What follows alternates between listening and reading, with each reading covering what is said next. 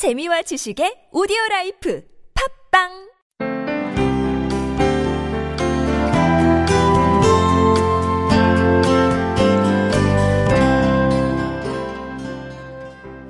아, 목사님 오늘 저 말씀을 들으면서 네. 또 이렇게 말씀을 드리면 아 또 고약한 모태신앙 그러시겠지만 저는 그이 자녀가 됐는데 손님 같이 그 손님 노릇하는 자녀 로 사는 사람들 그러니까 왜 자녀가 되면 굳은 일도 해야 되는데 굳은 일 안 하고 그냥 손님처럼 손님처럼 사는 그런 모습이 우리 교회 가운데 있는 게 아닌가 그런 생각이 좀 들어서 그 교회 다니기만 하면 그렇게 되겠죠. 본인이 양자 되었다는 걸 아는 음. 내가 교회라면 그렇지 않겠죠. 네. 목사님 그 그 왜 하나님의 자녀가 되시고 네. 그리고 엄청난 자유를 누리셨는데 네, 네. 그 자유만큼의 또 고난도 누리셨잖아요. 입도. 좌우로 돌아가시고 음. 은혜예요. 그것도 좌우로 돌아가기 때문에 이렇게 균형이 맞으신 게 의사 입장에서 볼때 그렇죠. 참. 네. 근데 이제 처음에는 이제 그런 게 있었어요. 내가 이렇게 하나님을 믿게 되었으니까 그걸 입증하고자 하는 그런 또 못된 본성이 있었던 것이죠.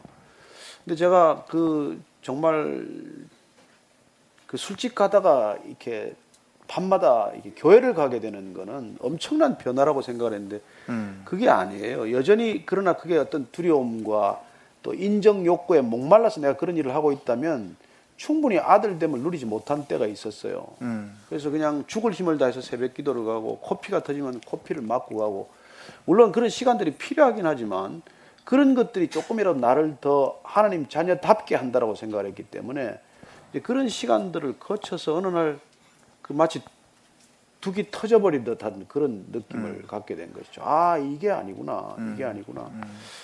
예, 그런 어떤 진정한 자유함을 맛본 시간들이 있었어요. 이게 내가 정말 이게 구약 시대에 마치 그 이렇게 무거운 짐을 지듯이 또 종교적 짐을 졌구나 하는 그런 걸 한번 깨닫는 사건이 있었죠.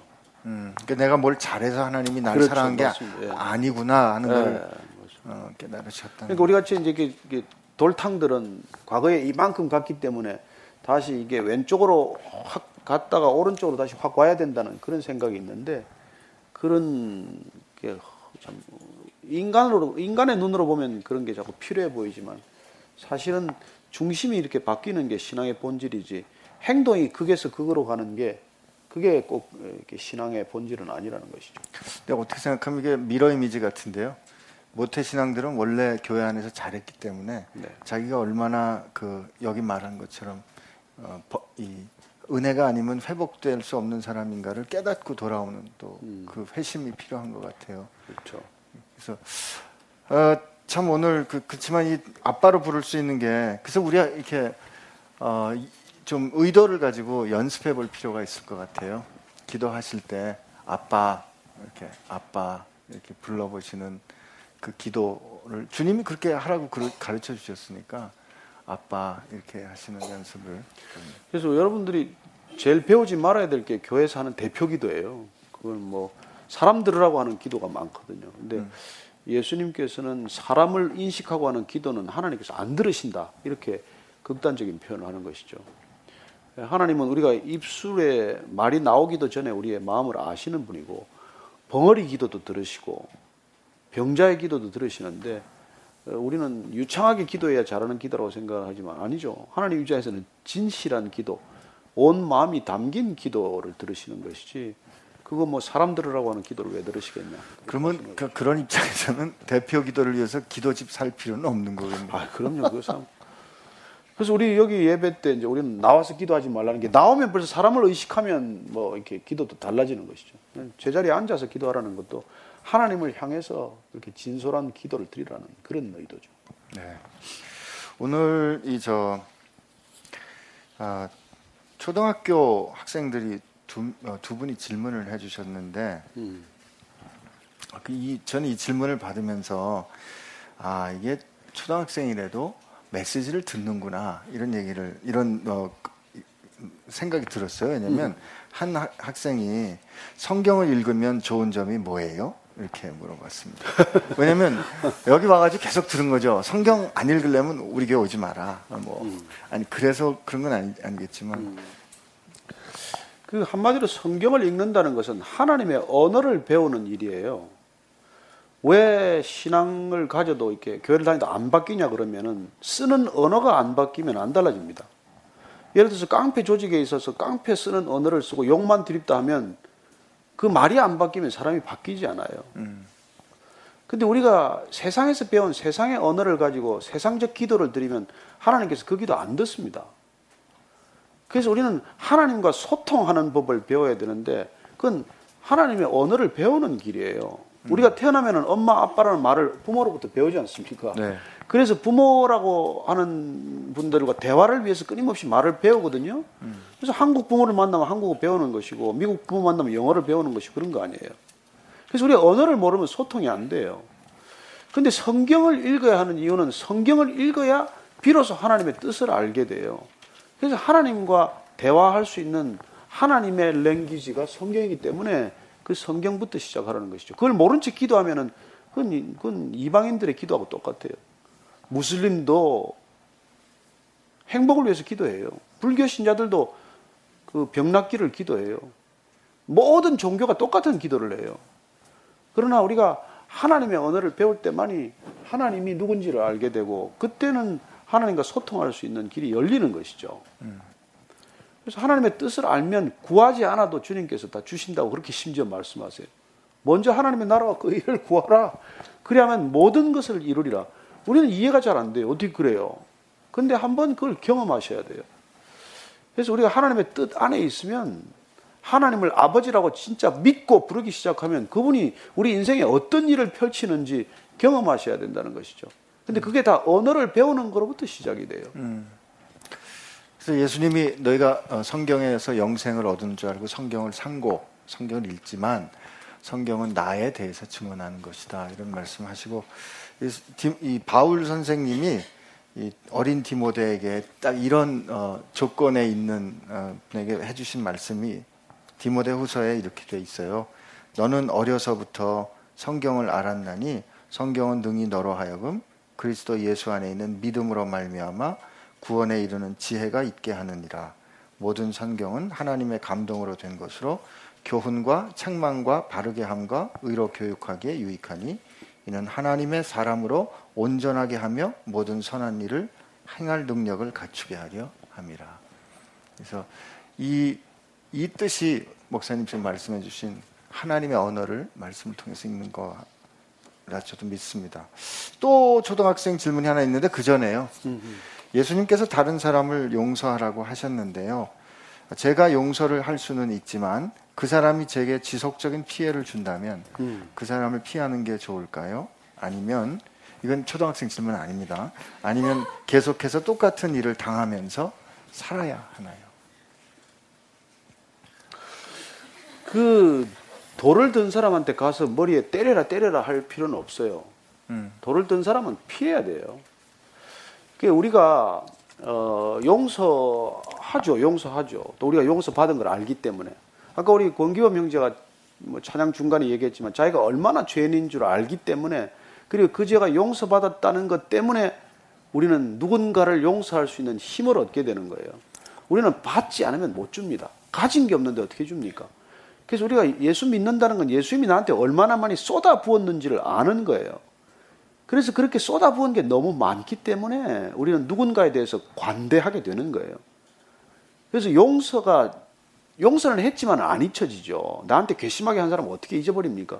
그러나 그 일에 묶이지 않고 그 일에 분노하지 않고 그 사람을 바라보지만 그러나 지속적으로 나를 괴롭히면 여러분 관계를 잠시 끊어야죠.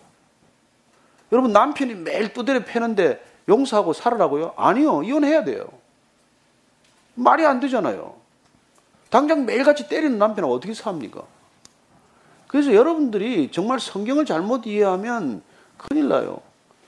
뭐 이런 번씩, 이런 번, 뭐, 뭐, 일곱 번씩, 이런 번씩 용서하라는 거 용서하지요.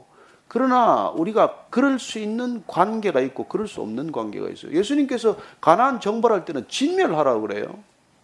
그 죄악에서부터 우리가 타협해서는 안 되기 때문이죠. 그래서 그 어떻게 해야 되는지 그, 그 여러분 그래서 때를 따라서는 그런 것들을 피해야 되는 것이고 때를 따라서는 우리가 뭐 정말 그 법적인 조치도 취해야 되는 것이고 그런 거죠. 그 이제 어 이게 뭐 그런 목사님 말씀하신 그런 경우가 아니기를 바라는데 예를 들면 이제 구타를 계속하는 남편에게 네. 네. 그 남편을 용서하지만 구타하는 일이 잘못된 일이니까 잘못된 일에 대해서는 잘못됐다 말해야 할 수 있는 게 필요 아니요 할 아, 일에 그렇죠. 아니요 하는 게 우리 그- 아니 지속적으로 때리면 경찰을 불러야 되는 거 아닙니까? 그러니까 그게 아니요 하는 거죠. 아, 예, 아니요 하는 거고. 예. 또한 가지는 그 용서를 할 때 목사님 그 전에 코리텐 분 말씀도 하셨지만 네, 네, 네. 용서가 우선은 내 자신 용서하는 내 자신을 변화시켜 주지만 하나 주님 말씀에 너희가 땅에서 매면 하늘에서 매이고 땅에서 풀면 하늘에서도 풀릴 것이다. 음.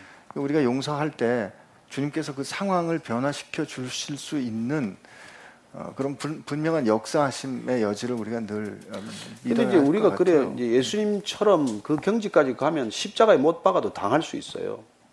근데 여러분 우리가 그런 믿음이 없으면서 그렇게 고통 속에서 헤맬 필요는 없어요. 하나님께서 우리가 감당할 시험밖에는 허락지 않는다고 그래요. 그래서 우리가 감당할 수 없는데 감당하는 채 하는 건 위선이에요. 안 되는 걸 어떻게 해요? 안 될 때는 안 되는 대로 살아야죠.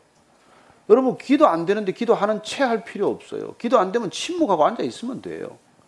그래서 저는 우리 신앙에서 가장 중요한 건 자연스럽게 하나님께서 우리를 빚어가십니다. 여러분 갓난애가 어떻게 그 일을 다 해요.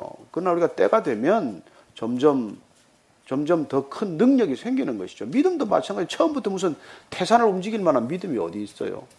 그럴 때는 믿음에 합당한 일을 하고 사는 것이고 저는 엊그제 누구 그 제가 이름을 얘기하면 너무 유명한 분이라서 여러분들 웃을 텐데 그분이 나이 70이 됐어요.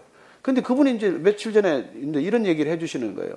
야, 제가 그래도 예수 믿고 좀 변한 줄 알았더니 지난번에 뭐 어디 복잡한데 저기 저 성남 가는 길 앞에 이마, 이마트 들어가는 길이 있다면서요. 그 이마트 들어갔는데 줄을 차가 이제 길게 서 있는데 이제 세치기를 한 거예요. 그 들어가는데 막 뒤에서 빵빵거리고 들이붙으니까 화가 나서 이렇게 보니까 젊은 친구가 이제 이렇게 뭐 이렇게 있더래요. 자기는 손자하고 가는데 그 손자 앞에서 망신도 나고 화도 나고 해서 일어나서 그냥 가가지고 그 젊은이들 맥살을 잡고 그냥 야단을 치고 뭐 이렇게 욕을 퍼부었대요. 그랬더니 돌아오니까 아들이 그 손자가 할아버지 나 집에다 내려놓고 싸우러 가면 안 돼? 갑자기 정신이 번쩍 들고 내가 이거 그래가지고 이제 뭐 그래가지고 결국은 멱살 한번 잡은 것 때문에 경찰서 가고 검찰까지 가서 50만 원 벌금 물고 그랬는데 그 얘기를 왜 틀어놓는 거 하니까 내가 지금 예수 믿고 몇 년 됐는데 아직도 이 모양인지 모르겠습니다. 이제 그런 얘기예요. 근데 나 그분이 너무 그 순간 사랑스러운 거예요. 예? 그 얘기를 목사한테 하고 싶겠습니까? 그 앞에서 사람들 앞에서 정직하게 내 믿음이 아주 그렇다는 거예요. 저는 그러면 싸울 수도 있고 경찰서 붙들려 갈 수도 있고 그런 것이죠.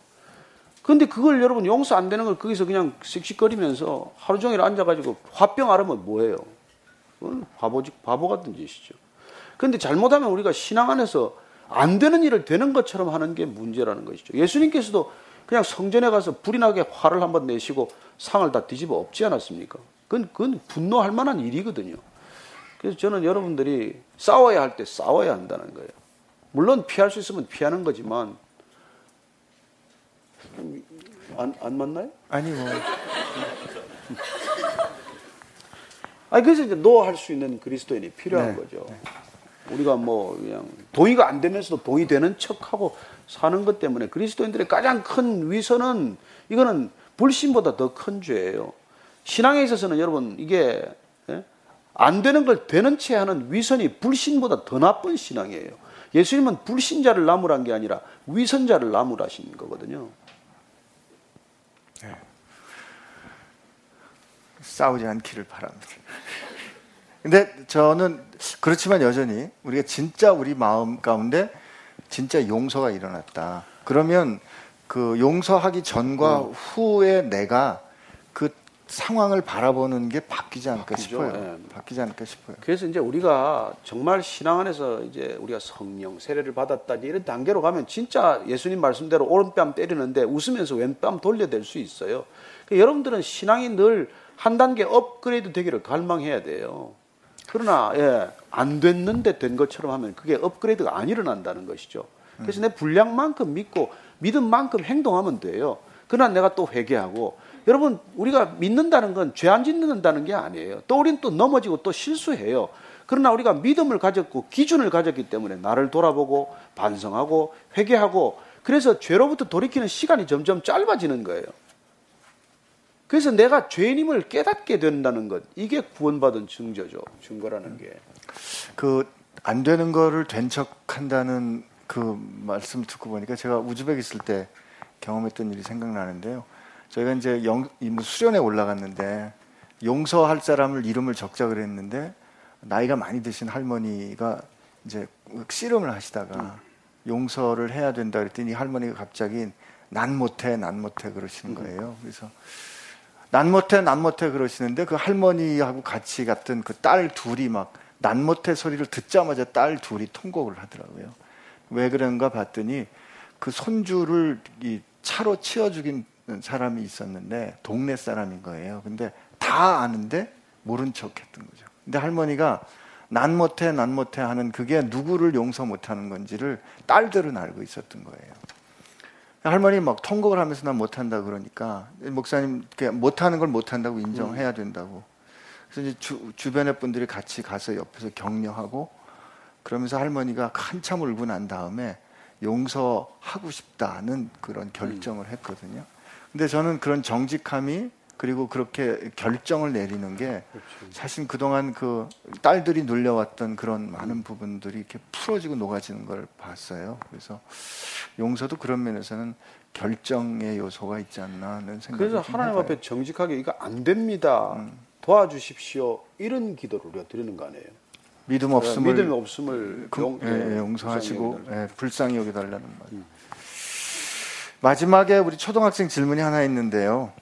여기다. 초등학생도 며칠 보이지도 않는데 예, 오늘 아, 그리고 글씨를 아주 예쁘게 적었는데 예수님을 믿는 이유는 하느님의 아들이기 때문인가요? 입니다. 오늘 이 설교 말씀 들으면서 답이 좀 됐지 않았을까 싶긴 한데요. 이 예수님이 우리 보고 아빠라고 하나님을 아빠라고 부르면서 본인은 아저씨인데 그렇게 했겠어요? 그리고 여러분 하나님을 아빠라고 아버지라고 부르는 사람은 하나님 패밀리에 속하는 거 아니에요. 여러분 개 아버지는 개고 개 자식 개 새끼는 개예요. 사람의 아버지는 사람이고 사람의 아들은 사람이에요. 그런데 하나님의 아버지도 하나님이고 하나님의 아들도 하나님이에요. 그래서 하나님을 아버지라고 부르는 건 하나님 패밀리에 속하는 것이죠. 그걸 영적인 거듭남이라 그래요. 그 거듭남이 양자됨이에요. 다 같은 말이에요, 사실. 표현만 조금씩 다를 뿐이지. 그래서 저는 여러분들이 사람의 수준에 살다가 인생 끝내지 않게 되기를 바라는 것이죠. 우리가 사람의 형상을 완전히 회복하는 길은 하나님 패밀리에 속할 때만 인간의 인간됨을 회복할 수 있는 것이죠. 왜냐하면 하나님께서 인간을 하나님의 형상으로 만드셨기 때문에 그래요. 짐승은 육체와 혼밖에 없어요. 그러나 인간은 육신과 혼과 영이 있는 존재라는 것이죠. 그래서 우리가 그 양자됨이란 영적인 거듭남이에요. 그러면 이게 차원이 다른 삶을 산다는 것이죠.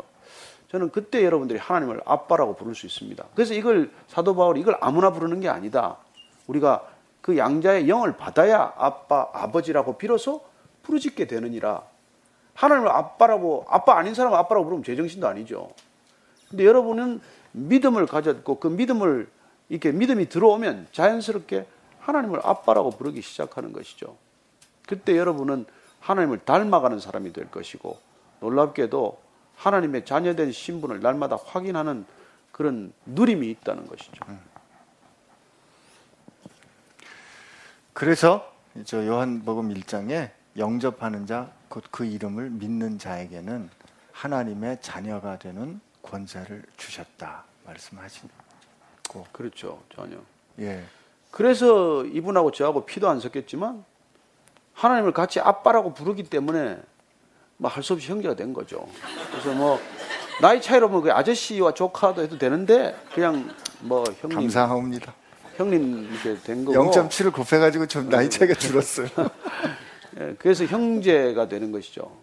그래서 뭐 여- 여러분들도 하나님을 아빠라고 부르면 저하고 예, 형제가 되는 것이고 또 옆에 있는 분들하고도 자매가 되는 그런 아름다운 관계가 되는데 그 관계야말로 사실은 우리가 이해관계나 타산관계를 떠나서 정말 어, 사랑하는 관계가 되는 것이죠. 그래서 우리가 감싸고 감싸는 그런 놀라운 패밀리 관계로 들어가는 것이죠. 예, 오늘 어, 새 질문 주셨는데요. 어, 이 여러분 저 Why Salvation이라는 Salvation이라는 책 보면 다음번 주제가 뭔지 어, 볼 수 있을 거예요. 그래서 미리 읽으셔도 좋고 또 평소에 궁금했던 거 질문하셔도 좋습니다. 오늘 정리해야 될 것 같거든요, 목사님. 네, 네. 그 오늘 제가 그 여러분들 잠깐 그 기도하기는 시간을 같이 가질 텐데 나 정말 이때까지 하나님을 아빠라고 불러본 적이 없습니다. 그런 분들 한번 같이 조용히 우리 같이 눈을 감고 하나님을 아빠라고 불러드리고 그분의 아빠됨을 확인하고 그리고 그 아빠 아, 품 안에서 우리가 안기듯 그렇게 좀 이렇게 평안을 누리는 시간을 잠깐 같이 갖도록 하겠습니다. 같이 우리가 한번 잠깐 기도하고 오늘을 마치도록 하죠.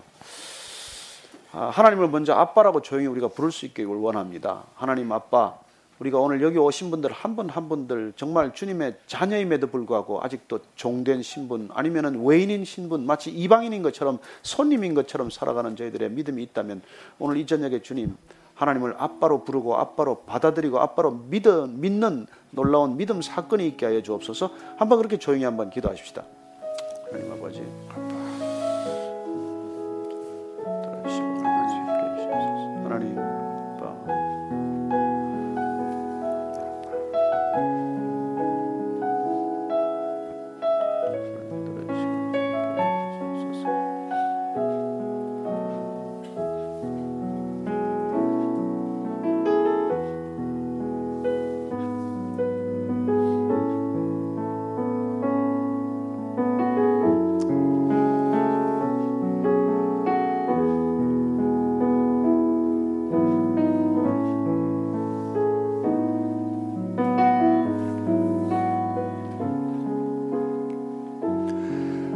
우리가 아직 죄인 되었을 때, 우리가 아직 하나님의 원수일 때,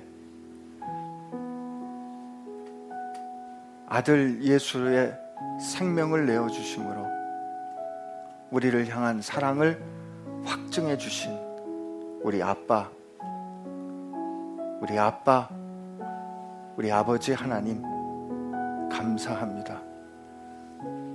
조건이 아니라 우리의 어떤 이루어낸 성취가 아니라 그 하나님의 사랑 때문에 우리를 영접해 주셨으니 감사합니다.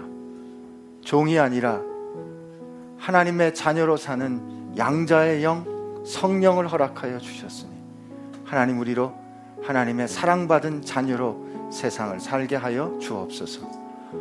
이제까지 그 고백하지 못했고 이제까지 그 사랑 받을 자격이 있을까 생각해서 주저했던 사람들 오늘 이 시간 입술을 열어 고백하오니 그 고백 받아 주옵시고 그들을 품에 안아 주시는 아버지의 품 느끼게 하여 주옵소서. 우리를 사랑해 주신 주님 감사합니다.